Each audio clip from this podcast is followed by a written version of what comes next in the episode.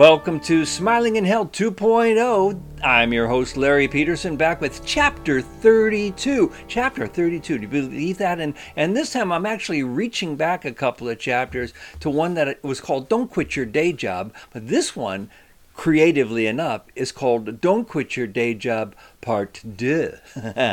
Pretty clever, huh?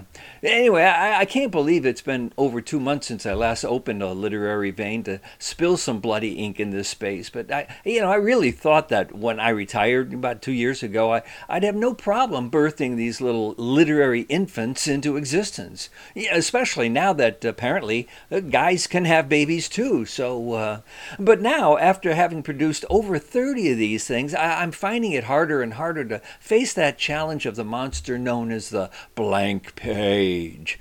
Yeah, that said, though, I, uh, I feel that sharing these thoughts with the world is one of my many God given callings. So, like it or not, I will go on. And so, like I said a few few entries ago, I produced chapter 24 called Don't Quit Your Day Job. And in it, I shared a few of the adventures I had enjoyed while working on some movies and stuff like that.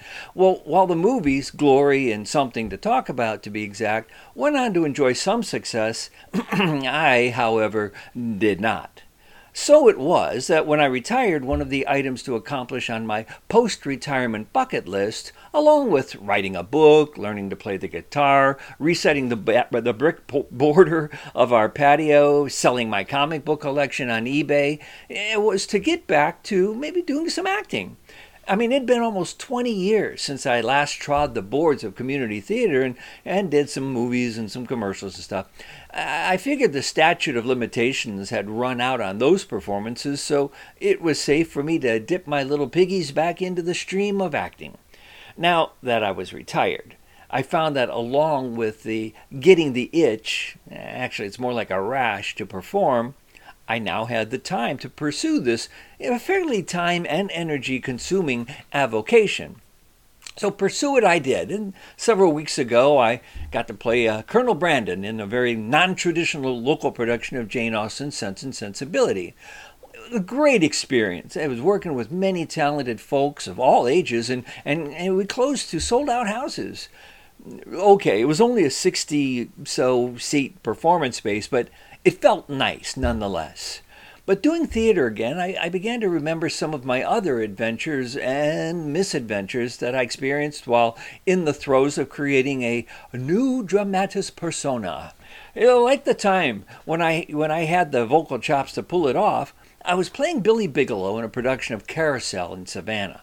Uh, there's a scene shortly before the end of the show when Billy, in, in running to get away from the cops, he falls on his own knife and, and dies on stage.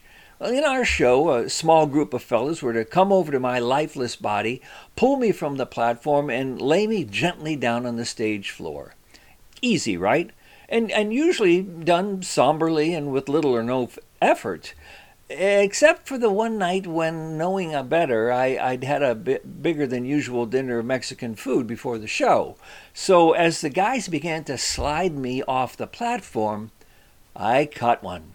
Oh, yeah, the, the now dead Billy Bigelow farted while being dragged to the floor. Uh, uh not one of those silent but deadly ones either. No, this was a good old fashioned 12 gauge grandma blast primed by tacos, rice, and, of course, frijoles, you know, beans. Well, it didn't go unnoticed, and while my hearty band of pallbearers did their best to control themselves while performing their sober deed, I couldn't help but hear them choking back chuckles and gagging on giggles, which led me to biting the inside of my cheeks. No, no, no, not those, my, my facial ones, to keep from busting out completely. Of course, I was clenching the other ones too. Well, we got through the scene, got off stage, and finished the show. And I, I explained to my nonplussed castmates that I had, in fact, produced that very normal action because, as a freshly offed person, it was an extremely natural thing to happen. Uh, being one of them method actor types, of course, I, I figured he just would. And to this day, that's my story, and I'm sticking with it. But I mean, performing faux pas were not really a rarity in my theater experiences, and, and over the years I, I racked up quite a few gaffes that, if you are a performer, considering becoming a performer, or just enjoy finding the continuity slip ups in movies like my wife, the following examples of my quote, stepping in it might give you a smile. Oh, yeah, like one of my earliest flubs occurred way the heck back in high school. Uh, I was playing Curly in our high school production of Oklahoma. And there's a scene where Curly and Laurey are talking, and it leads to Curly singing a reprise of People Will Say We're in Love. And the scene was going along fine, and I got to the part where the orchestra was supposed to start up the lead into the reprise. I got to my spot on stage, said my cue line, and waited for the music and waited and waited while glancing down at the conductor, who, obviously flummoxed, appeared to be frantically turning pages to find my place in his score. Well, after waiting for what seemed like three or four hours for the music to kick off, I finally decided to just go ahead and sing the reprise a cappella, which I did.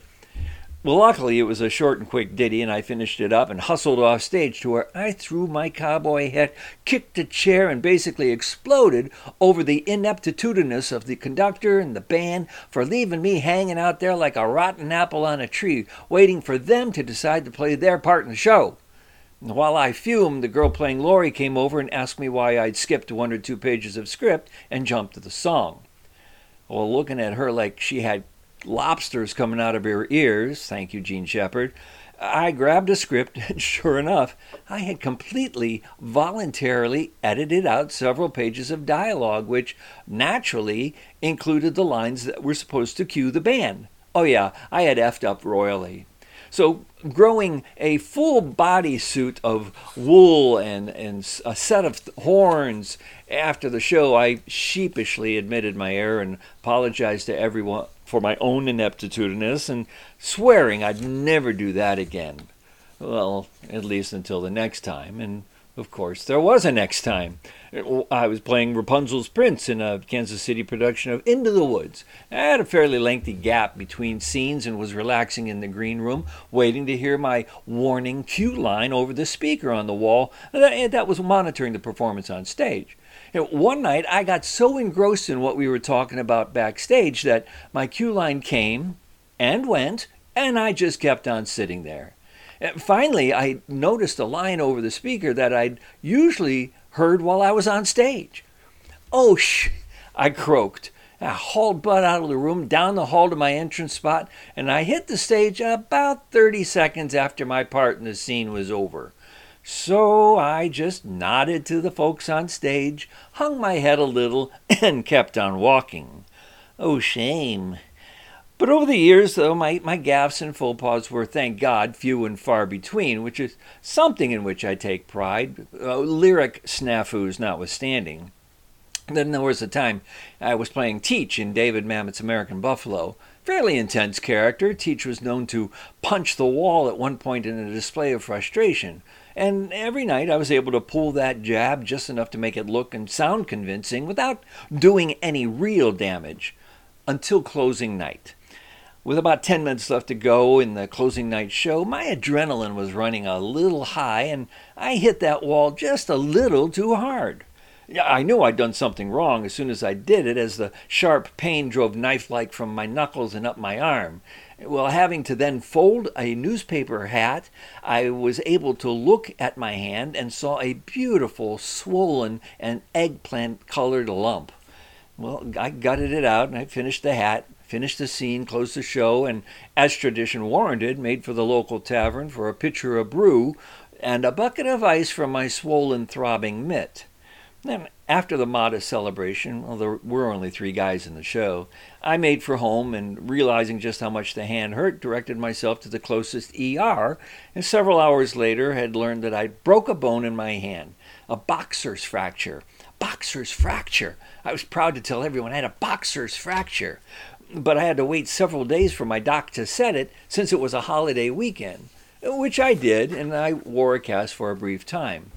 So, but a little side note here the annual Father's Day Father Son Golf Tournament, which my dad and I played in every year, was just around the corner.